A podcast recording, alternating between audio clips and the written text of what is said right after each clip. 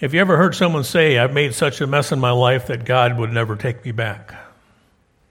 Have you heard, I've ever sinned so often, so terribly, that God would never forgive me? Have you ever heard that I've hurt so many people and wasted so many second chances, I don't think He'd ever give me another chance? I have. I've heard it at the rescue mission, I've heard it in the prisons, I've heard it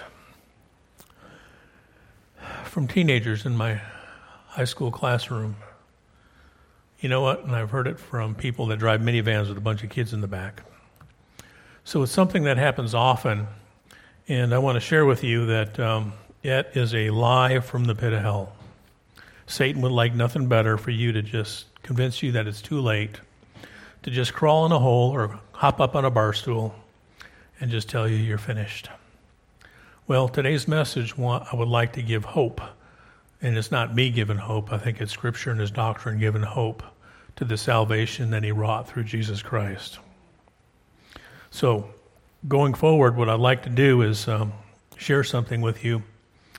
There's one doctrine that I believe teaches hope for everybody, and that's the doctrine of grace plus nothing. So, with that being said, um, I want to start off. This is some things that you've probably heard in that series I did a year and a half ago. So I'm going to go through this. What I'd like to do is my plan is to write about eight individuals from the book of Hebrews 11, chapter 11, but I'm only going to cover four this morning. And then the four I'd like to talk about is is is, is four judges. They're all right together. They're all listed in I believe it's uh, Hebrews 11:32. They're all side by side. And I want to look at their lives because they're very diverse. But before I start, let me start off by saying this. okay? I'm going to go through three categories. The diversity of Jesus' healings recorded in the New Testament are quite remarkable. Jesus healed all manner of folks with all manner of illnesses by many means. Sometimes Jesus spoke and people were healed. Other times, he simply thought the healing. Sometimes he touched the sick, sometimes the sick touched him. Sometimes he spit. Sometimes he spit and made clay. Sometimes he used nothing at all. Sometimes the sick asked for healing. Other times another did the asking. Sometimes the sick were present. Sometimes they were miles away. Sometimes Jesus healed in one phase. Other times he healed in two phases. Sometimes the healed expressed gratitude. Other times they did not. Sometimes the healings were a private matter, and other times they were very public. Jesus' method of healing was so varied that one could say no pattern was his pattern, as if they looked planned and purposed. As if. We know better, right? The diversity of his conversion experiences recorded in Scripture are just as remarkable. Conversion, not to be confused with regeneration. Saints were converted in all manners by all, many means. Some saints were converted upon hearing the gospel, others were by upon seeing a miracle. Some were converted when told of their past, others were converted when they were told their future. Some were converted early in life, others were converted late in life. Some conversions were aided by parents, others were converted in spite of their parents. Some were converted after reasoning Jesus was their best option. Others were converted after running out of options. Some were converted by putting off sorrow and pain. Others were converted by putting on peace and joy. The manner and means of conversions is so varied that one can say no pattern is the pattern, as if each conversion were personal and precious. The third one the diversities of spiritual walks recorded in scriptures are also remarkable. By spiritual marks, I speak of faithfulness manifested by post regeneration behavior, like faith and obedience and love. I speak of walks which comprise conversion, backsliding, and recovery. Some saints manifested strong faith in the beginning of their spiritual walk, then waned. Others stumbled in the beginning and waxed stronger and stronger. Some saints began and ended strong, stumbling in the middle of their life. Others stumbled as they began and ended and waxed strong in the middle. Some saints ebbed and flowed with an upward trend, others ebbed and flowed with a downward trend. The record of saints and how they are they live their such diverse lives, one could say no pattern is the pattern, as if each experience were looked at peculiar and particularly. With the exception of Jesus Christ, no mortal ever walked this planet without ebbs and flows in their faithfulness. To illustrate the point, we shall consider the lives of four judges this morning. We shall examine Gideon, Barak, Samson, and Jephthah. We shall consider their successes, their failures, their conversions, their reconversions, their attitudes and motives during obedience and disobedience. The question I will ask throughout this series is which plan of salvation gets all four of them into heaven?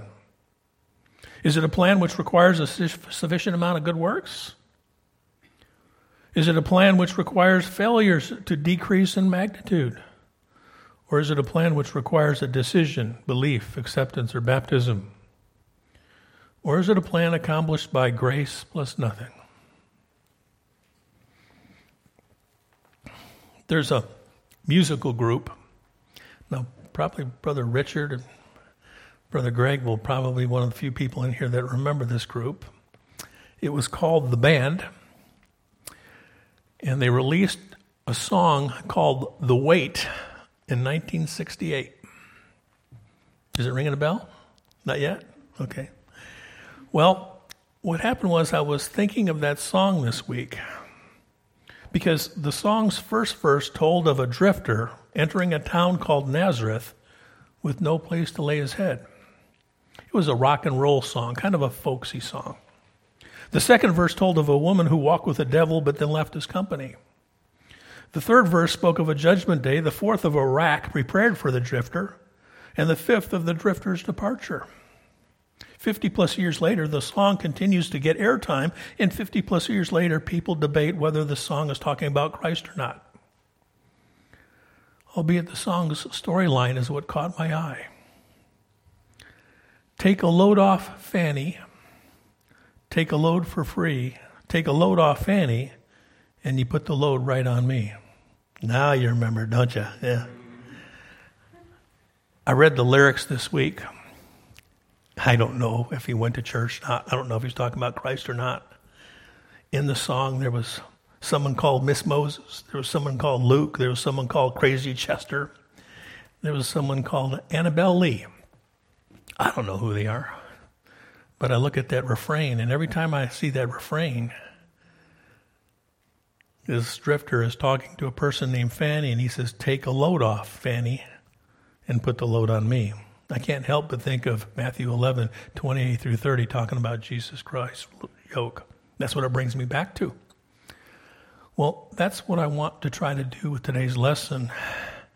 If there's a work connotation you have in your mind relative to sovereignty, God's sovereignty and grace, I want to take a load off the sinner and don't put the load on me, put the load on him. Okay? So that's where I'd like to go today. All right, with that being said, let's dive in to the first. Okay? I'd like to look at Gideon. Gideon. So if you have your Bibles, let's go to Oh, oh, oh, I gotta I gotta share one more thing. I'm sorry. Let me see right here. I gotta go here. I want to talk to you about the verse of Scripture that explains the doctrine I'm going to share with you today. Okay? If you'll notice up on the screen behind me, it said double imputation. Not double amputation, double imputation. Okay? And I even got a verse for it. First, I want to define that word impute. Impute simply means to take something and put it on. Okay? So, uh, here's a quick passage that uses the word a couple times Romans 4 6 through 8. I just want to define the word. Even as David also describeth the blessedness of the man unto whom God imputeth righteousness without works. In other words, when Jesus died, Jesus' righteousness was taken and put on somebody. Okay, we'll define who that somebody is later. But impute means to put on. Okay? Saying, verse 7 Blessed are those whose iniquities are forgiven and whose sins are covered. Blessed is the man to whom the Lord will not impute sin. So we committed a bunch of sin, and Jesus is, or the Lord is not going to take that sin and put it on you. Matter of fact, He's going to take that sin and put it on Christ. So that's the double imputation. Number one, the sins that you've committed are going to be put on Christ, and the righteousness that Christ did is going to be put on you. Okay? I stole that from Graham's ex pastor. He created the term. I liked it. I stole it when he was preaching a series on scandalous grace. Scandalous grace. I like that title, don't you? Okay, let's go to the place where I see it now.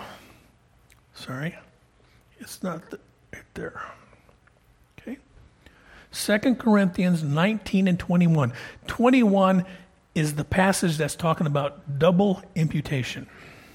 Okay, let me read the passage to get a running start at it.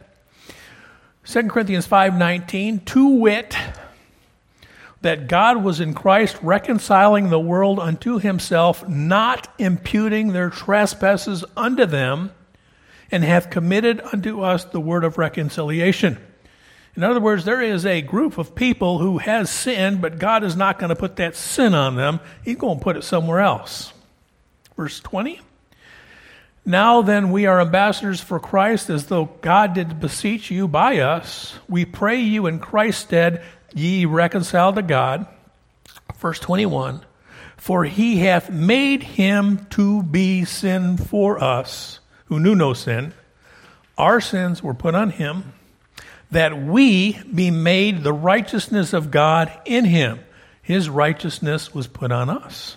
That's the double imputation. And when you think of it that way, God can save all manner of people with double imputation, can He?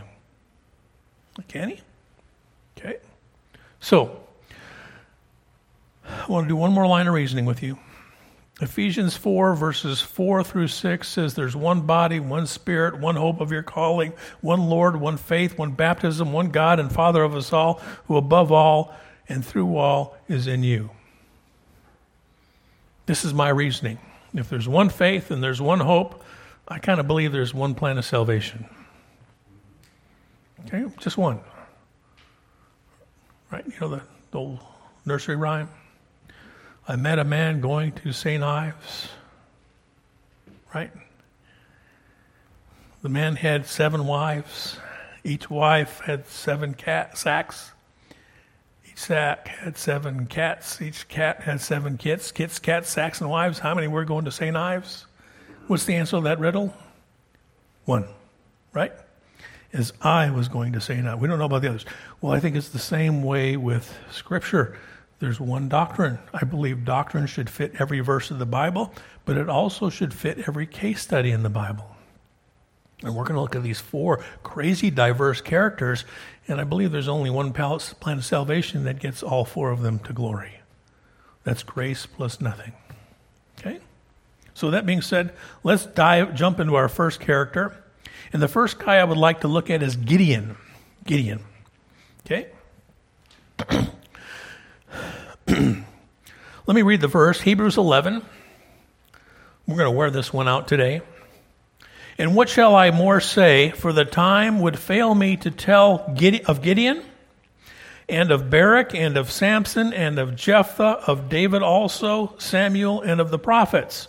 I'm not gonna, don't have time to talk about David, Samuel, and the prophets today. I'm just going to talk about those first four guys. Okay, so let's talk about Gideon. Let me give you the setting. And I got a confession to make too. The math guy in me is going to come out today you're going to see some more graphs. Okay? I'm just warning you. Okay? I found it very effective teaching tool. But I got a bent towards that kind of stuff, so you'll have to forgive me. Okay? God used the office of judge to lead Israel for 400 plus years. Moses was the first judge, Samuel was the last. Men who filled the office of judge were chosen by God and assumed many responsibilities of governor, general, jurist, prophet, and intercessor. Judges were chosen from nearly all of Israel's 13 tribes. You're saying, oh, he had 12 tribes. No, Joseph had two sons, and there was really 13. Hebrews 11 lists real people with real weaknesses, and Gideon has his share of weaknesses. At the end of this passage over here, verse 32, verse 39 says, In all these, having obtained a good report through faith, this is how I reason. He's in Hebrews 11. His faith is being cited. He says, All these have subdued kingdoms. They've turned to flight the enemies. Gideon certainly did this. He's listed here. He's a glory bound saint. We're going to look at his life. And sometimes our doctrine will say, He's a little shaky here. Nope, God recorded him in Hebrews 11. There's no shakiness there. Okay? Gideon was the seventh jo- judge chosen by God, the first from the tribe of Manasseh, and he ruled Israel for 40 peaceful years. The record of his life can be found in Judges 6, 7, and 8. If one were to plot Gideon's faithfulness on a graph, it would look like a bell shaped curve. I'll explain that in a second. Beginning and ending spiritual life with low faithfulness and peaking somewhere near the middle.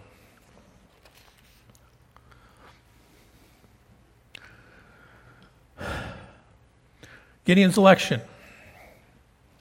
The Midianites afflicted Israel greatly. They impoverished Israel by raiding their food stores, depleting their fields and herds. God heard Israel's cries, chose to deliver them, and sent a prophet to encourage them. God sent the angel to Gideon and told him he'd been chosen to deliver Israel. Gideon conducted himself with less boldness than other men God chose to become a judge, to serve as a judge. He hid while threshing. He questioned calamity. He doubted his pedigree. He required signs from God before acting. Why would God pick that guy? I just hold a mirror and say, Why would God pick me? Gideon slowly stepped out in faith. After witnessing a sign, Gideon cut down his father's grove and sacrificed to God. He stood to Baal, he stood up to Midianites, he stood up to Amalekites, and he summoned his clansmen. However, Gideon needed further assurance from God before going into battle. He asked for two more signs. Gideon's victory. Gideon tried God, and then God turned around and tried Gideon. God reduced Gideon's army from 32,000 to 10,000 soldiers. He said, That's too many. He had Gideon reduce them from 10,000 to 300. He said, That's still too many. He reduced them from 300 armed soldiers to 300 unarmed soldiers, and he says that's just about right. Gideon faced the Midianites with pitchers, trumpets, and lamps, and the Lord. God chose the numbers, He chose the weapons, He chose the battle plan, and He chose the leader to carry out His battle plan. Once again, Gideon's faith can be described with baby steps, as he needed six assurances before confronting the enemy. A prophet told him, an angel told him, a fire consumed his cakes, dry ground was turned into wet fleece, wet, dry fleece, wet ground, and he had a confirming dream. Unfortunately, God's wisdom subdued, for, I'm sorry, ultimately, God's wisdom subdued the Midianites. Surprise and confusion won the battle, not sword and spear. With the Midianites on the run, God assigned Gideon the mop up operation. So 300 Israelites chased 12,000 Midianites. Here, baby steps graduated into manly strides. Yay, he's there, right? Gideon's legacy. Gideon's success was challenged not by an enemy, but by other Israelites. With every confrontation, Gideon became more violent. Ephraim confronted Gideon much like they did when they confronted Jephthah. Gideon's soft answer quenched the tension between the two. Then Succoth was displeased with Gideon, denying he and his men food. Gideon promised them stripes when he returned, and he kept that promise. Penuel also denied Gideon. Gideon promised him destruction on his return, and he kept that promise too. Gideon did not finish his life well. Gideon's faithfulness could be described throughout chapter 8 as reverting back from manly strides to baby steps and then transitioning to backward steps. A conclusion based on four observations. One, Gideon lacked tolerance for people who needed to see to believe. Succoth and Penuel needed to see the victory before they would help him. How dare they do that from the guy that needed six assurances? Right? Second, Gideon lacked discretion by asking his youthful son to execute two kings. The enemy showed Gideon's son more sympathy than he did. Third, Gideon lacked judgment when he created an ephod, a snare which caused Israel to go a whoring. Gideon was neither a priest or a king, and he had no such use for any such garment. And then, fourth, Gideon chose many women who provided him many children. Gideon was the father of his children, was neither the father of his children nor of God's children. My conclusion to the matter? The sword of the Lord. Gideon's sword was used to deliver Israel from the Midianites, much like Goliath's sword was used to deliver Israel from the Philistines. It was the rock that took Goliath down, it wasn't the sword. The sword manifested the deliverance. Use caution when you test God. Know that God may respond by testing you directly or indirectly. Will you long suffer with your fellow man as God long suffered with you? Three, Gideon sired 70 plus sons, but did not father any of them. He won the battle but lost the war. The next generation was spiritually bankrupt as the previous generation. And then finally, Gideon was God's, despite having begun and finished weak. Gideon's behavior cost him his family and the welfare of the next generation, but it did not cost him his sonship. Gideon's spiritual life caused problems for doctrine, many doctrines, but his spiritual life causes no problem for the doctrine of grace plus nothing. Once again, our faith helps to get us through this life, and our faith is not what gets us into the next life. I want to show you something. Okay? This is what God saw. Got it? When Jesus was on the Christ, he saw Gideon's life. That's what he saw. But there's coming a day when God sits on his great white throne, and this is what he's going to see. He's not going to see Gideon, he's going to see Jesus Christ. He saw Gideon on Jesus Christ on the cross, and he's going to see Jesus Christ on Gideon on the final day. Praise the Lord for that. Amen. Okay.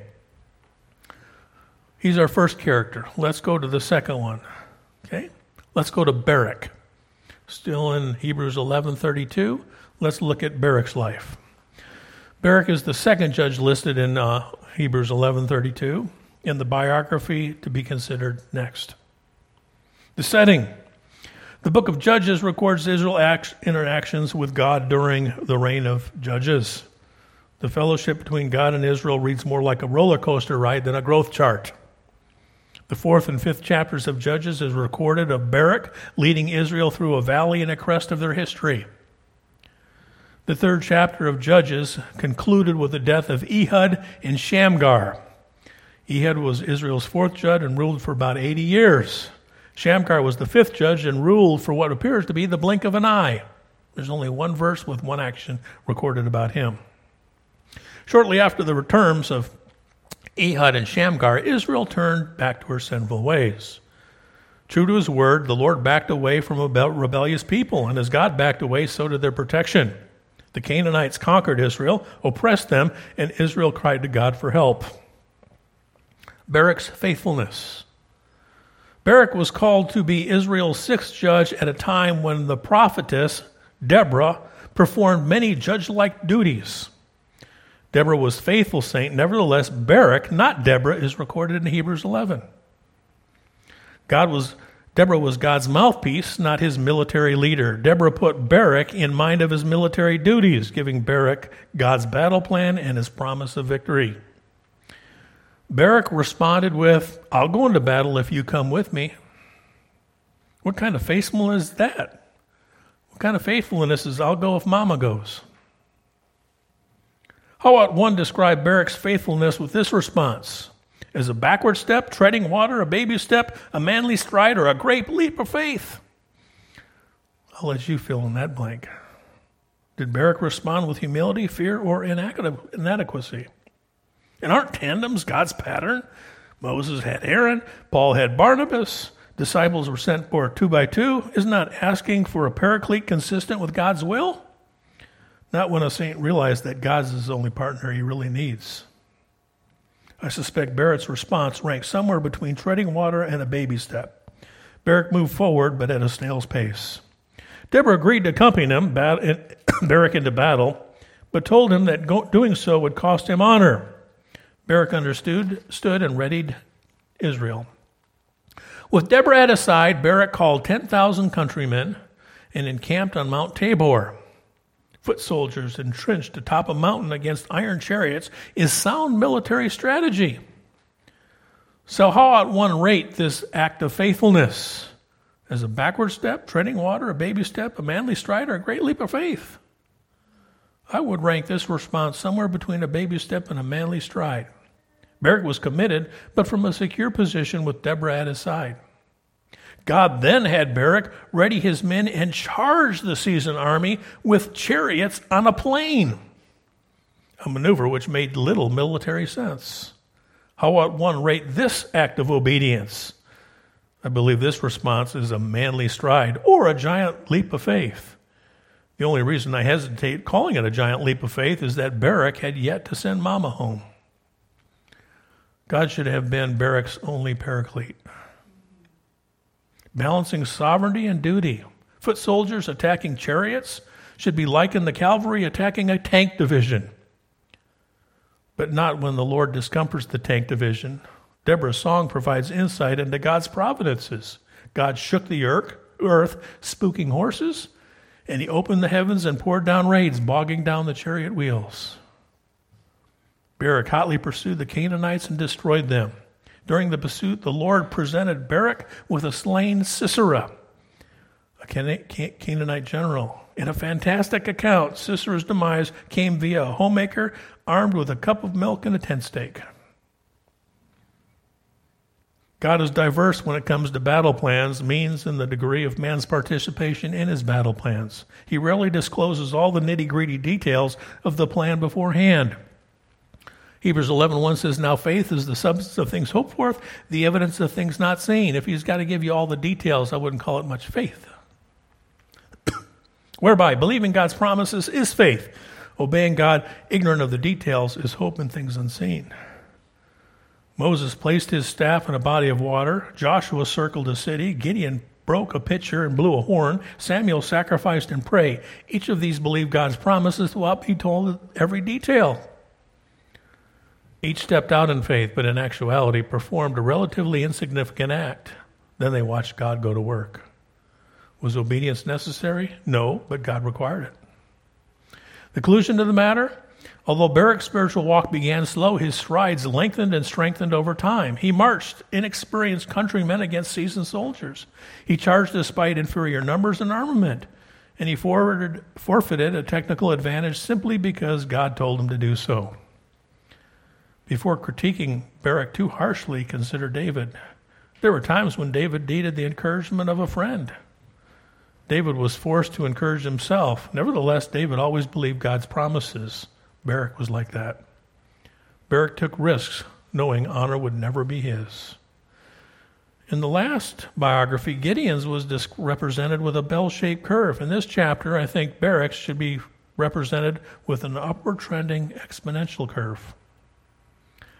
That probably doesn't mean anything to you because you haven't had math in a long time. But basically, this is a slope up. And we're saying, Praise the Lord. Isn't that what religionists say we should be church members all the time? That's the goal. Is that you? No dips? Are you a straight moonshot to glory? Everybody's laughing. Okay? All right. But you know what? Double imputation. This, what you see there for um, Barak, that was put on Jesus Christ. And Jesus Christ was put on Barak. Praise the Lord. Okay? the graphs are going to get more interesting. Let's look at this next character, Samson. Samson. Okay, we're back to Hebrews 11. We're looking at the third one listed there. That's Samson. Let's get the setting. The Lord delivered Israel into the hands of the Philistines as a consequence of Israel's evil. After 40 years of Philistine oppression, God began making plans for Israel's deliverance, deliverance which came in the form of a judge named Samson. Judges 13 through 16 record God's compassion towards Israel. The four chapters are recorded, record Samson's birth, his death, and all his ups and downs in between. Got a hint, there was more downs than there were ups. Mom and dad's faithfulness. Samson, like Moses, was blessed with a set of faithful parents. God's intentions were made known unto Samson's mother before Samson's conception. After sharing the incredible news with her husband, Manoah sought God's counsel for the child, his nurture and upbringing. Upon being instructed, Manoah sacrificed to the Lord. The woman conceived, called the child, or had a son, called the child Samson. He grew, was blessed by the Lord, and the Spirit moved upon him multiple occasions. Samson's strength came from two places. Okay?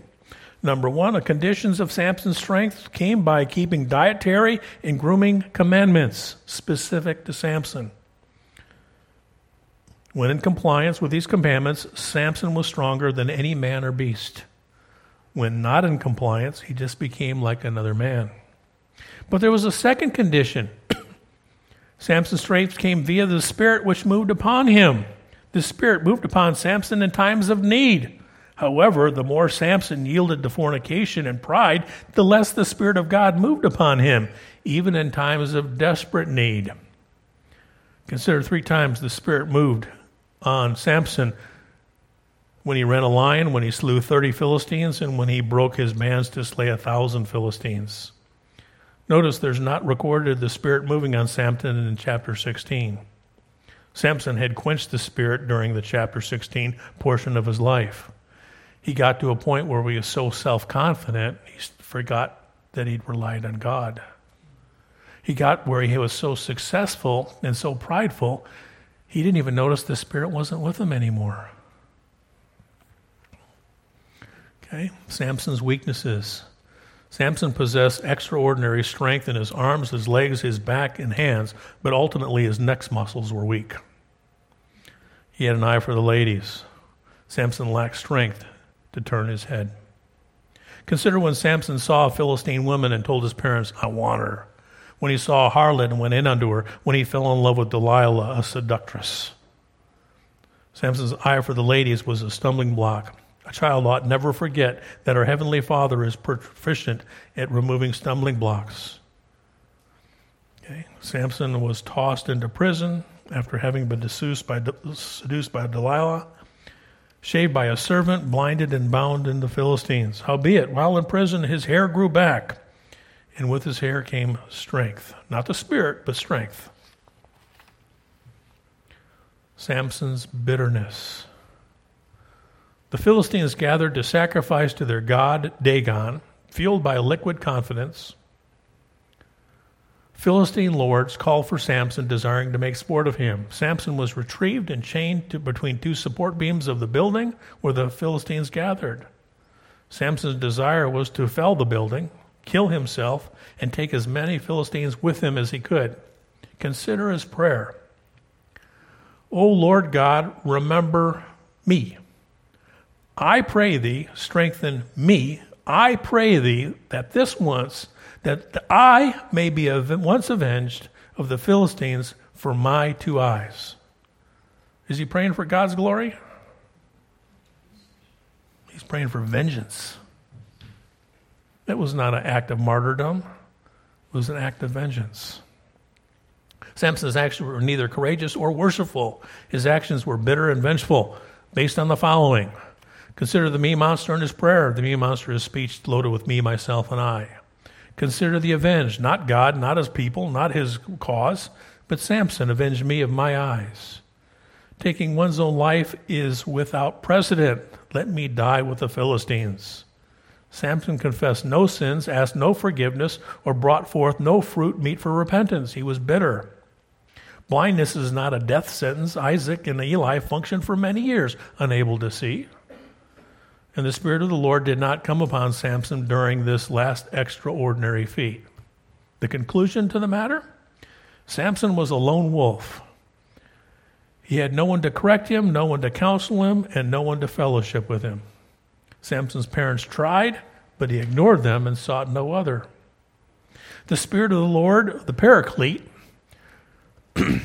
was Samson's Paraclete, but he had become so self sufficient that he did not notice the Spirit left him. Samson's eye for the ladies dulled his senses, made him careless and prideful. Many men were able to sneak up on as he slept. And then finally, Samson was a poor judge of character, choosing unhealthy women and friends. Fellowship among the saints and worship in the congregation are noticeably absent in Judges 13 through 16. In the previous biography, we described Barak's faithfulness and represented it with an upward trending exponential curve. Samson's faithfulness will be represented with a downward exponential curve. So, this is what God saw. This is his life. Started off strong, but it was a steady downturn. But we believe in double imputation. So this life of faithfulness was put on Jesus Christ, and that's what God saw when Christ was on the cross. And on the day of the great white throne, he's going to see Jesus Christ. Praise the Lord. You're thinking, what a mess. Y'all, we're a mess. Amen? Doesn't aren't, aren't you just excited about double imputation? Every, those little ones, those white lies, the black lies, and all the colors in between on Jesus, right? What's on you? His righteous, not a chink. Wow. Okay, let's go to the last of our four. That's Jephthah. He's one of my favorite characters in the Bible. Okay, Jephthah's listed there. Let's get his setting. The Ammonites were gathered themselves together against, to fight against Israel. Israel looked among themselves for a man to lead them, and they were tapped on the shoulder and they said, Jephthah's the guy. This account's recorded in Judges 11:12. These two chapters record Jephthah's birth and his family, his church and his military life and his demeanor. Jephthah's spiritual walk was stable, but without dips in his relationship with God, but without growth in his relationship to his fellow man. He's a strange bird. He had a good relationship with God, but he'd just soon bust you in the mouth and just look at you. He didn't trust his fellow man. And you know what? I don't blame him for his background. I, can't fault him. But the thing is, is he never overcame that. And guess who suffered? He did. Okay? Jephthah's background. Jephthah experienced more than one kind of discrimination in his life. Born the son of a prostitute, he experienced social discrimination. Born out of wedlock, he experienced religious discrimination. And born of a strange woman, he experienced racial discrimination. Jephthah only knew negotiated fellowship. Mom negotiated with dad. Vain men attached themselves as long as their needs were met, and the church elders caught were a no show until they needed him. That's all he knew. Jephthah's unchristian behavior. He performed several actions that would be considered non Christian. He was not a peacemaker. He was impulsive, conceiving and swearing ill advised oaths. He was self centered, having his speech of Ephraim overcome with a me monster, too and he was not merciful. He slayed 42,000 Ephraimites as they were retreating. Confrontation and denial was the norm for those that interacted with Jephthah. Half brothers said, You want our inheritance? You can't have it. The Ammonites said, You want our land? You can't have it. The Ephraimites said, You want the spoils of war? You can't have it. So he learned to dig in and fight back. Jephthah's Christian behaviors, nevertheless, Jephthah had enough faith to be included in Hebrews 11. Consider these behaviors. In 11:9, he says, "If the Lord delivered, Jephthah knew victory would come only through if God blessed." 11:11 Jephthah, Jephthah offered all his words before the Lord. He communed openly with God. God delivered Sihon. Jephthah gave credit to God for every single one of his victories. Lord, judge me this day. Jephthah stood ready to sit before God's judgment. And I opened my mouth to God and cannot go back. Jephthah would break, would not break his covenant. And then finally, 12.3, the Lord deliver them. Jephthah again recognized that God blessed him. You know, as, as, as funny as it seems, Jephthah is a type of Christ. Jesus was the son of an unwed woman. Jephthah was the son of an un- harlot. Jephthah, Jesus was an alien to his mother's children. Jephthah was an alien to his father's children.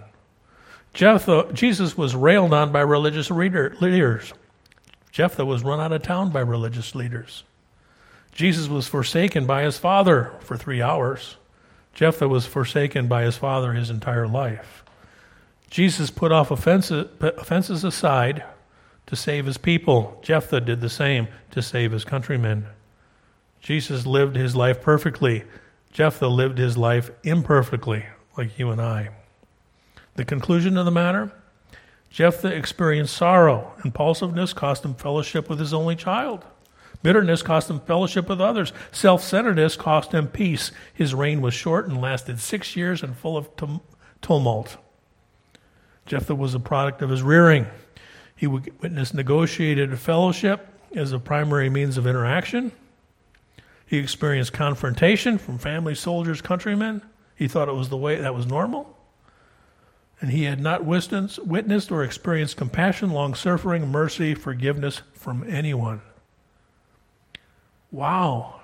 Can you imagine growing up and never experiencing compassion, long suffering, mercy, or forgiveness? No, no wonder why he didn't trust people, huh? But you know what? He still needed to get over it. Didn't cost them glory, it cost them peace here on earth. Jephthah was a product of his regeneration also. He communed with God always and about everything. He glorified God in every victory, deliverance, and success, and he trusted God, but not people. Jephthah's interaction with was exemplary and stable when he was dealing with God. But when he was dealing with people, it was less than exemplary, a mindset which cost him joy and peace. So if I had to look at Jephthah, it was he was steady Eddie, okay, but at a pretty low level. You compare his interaction with God, and you average that with his interaction with his fellow man, and it was a low level. This is what God saw on Jesus Christ when he looked at Jesus Christ, and Jephthah was there. But this is what God saw on the great white throne. He saw Jesus Christ too. Okay, what I want to do I want to take all four of these graphs and I want you to look at them. Okay? I don't think you could draw a crazier set of graphs for poor people written in the same verse right next to each other. Amen? You got a parabola, you got two exponential curves, and you got a straight line. You got some going up, some going down. You got some with variability, we got some with stability. But you know what happens? Gideon comes the end of end of time, and you know what God's going to see? He's not going to see that. He saw that top left one on Jesus Christ on the cross. This is what he's going to see. Right? And he's going to get Barak. And he's not going to see that. Barak's line, he's going to see that on Jesus Christ, but at the great white throne, this is when he see Barak. Yes? And you know, oh, Samson's that sorry one that goes straight on down, right? He's not gonna—he's going to see. Saw, he already saw that on the cross. That's been taken care of. But when he cuts on the wet throat and he looks at the book and he sees Samson, that's what he's going to see. And then finally, Jephthah's going to be the same thing. Here's this steady Eddie dead at a very, pretty low level. But this is what he's going to see. Praise the Lord. Amen? That's what he's going to see. Are you a fan of double imputation? I think I am. I think I am. Okay. Let's get practical. We look at everyone written in the book of life. we look at everyone that's going to be judged on that great white throne. And let's take a stillborn baby. And for that, I could go to David's first son by Bathsheba. He wasn't stillborn, but at seven days, that baby died. And by the inspiration of God, David says, I'm going to see him in heaven. How can we get that baby to heaven? And the answer is grace plus nothing. So when that baby's name is looked at on the great white throne, we're going to see Jesus Christ. How about Alzheimer's patient? My dad had very little faith at the last three years of his life. It was gone. Is that a disclaimer? Is that an exception? No. Because you know what? When my dad's name is read, you know what's going to be seen? Jesus Christ. Right? How about Romans 2 13 through 15 Gentiles, people that never heard the Word of God? It says they're justified. You know what that means? When God looks and sees their names and the great white, he's going to see Jesus. Amen? How about the Jews that knew the Bible, that were going about to justify themselves, were going about it ignorantly, but they had a zeal of God, but they were doing it all wrong? Are they going to see his good works? No, those have been put on Jesus. What are they going to see? They're going to see Jesus' righteousness. How about people behind the iron curtain? People behind the bamboo curtain? They're going to see Jesus' righteousness. How about Gideon, Barak, Samson, and Jephthah? God's going to see their names and he's going to look over there and he's going to see Christ's righteousness. About these other guys like Abraham, Sarah, Rahab, and Jacob? Those are the other four in this booklet. Their stories, their lives, their spiritual lives are just as wild of a ride. They'd all make good roller coaster blueprints. How about Asa, Hezekiah, and Josiah? How about Saul, Solomon, and Jehu? Y'all, there's only one place all those folks listed in Hebrews 11 can get to glory. And that's grace plus nothing. Double imputation. Their sins were put on Christ. On the cross, Jesus looked at Jesus Christ, or God looked at Jesus Christ, and he saw all those sins, the ones that were put on him, and he was judged and he suffered the consequences of those sins. It's done, it's paid. And then there's a time coming where the books are going to be open, and he's going to see Rhoda, and he's going to see Richard. And you know what he's going to see? He's going to see the righteousness of Jesus Christ. Do you realize that gets rid of all the levels in heaven and all that nonsense? It gets rid of it. Why? Because we all have the same righteousness. Amen? That's good news.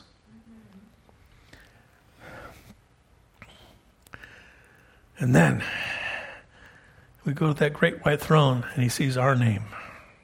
You know what he's going to see? Jesus Christ righteous. They're not going to see. He's not going to see that knuckleheaded stuff I did in college when I live like the world. No, he already saw that on Jesus Christ. Yeah, I'm going to see Jesus Christ righteous. That's what we have. That's double imputation. That's grace plus nothing. Praise the Lord. I know this was a different kind of message, a different kind of delivery. Did more reading than I've ever done before. But I'm excited about it. I'm excited to get this booklet together. I pray that you'll be excited to ha- pass it out to people. Or maybe folks that have children or, or that, that have led lives that you think there's no coming back from. No, double imputation takes care of all that. That stuff has been put on Christ, and what's put on you is Jesus Christ. And I don't read anywhere where the list is too long to put it on Jesus Christ.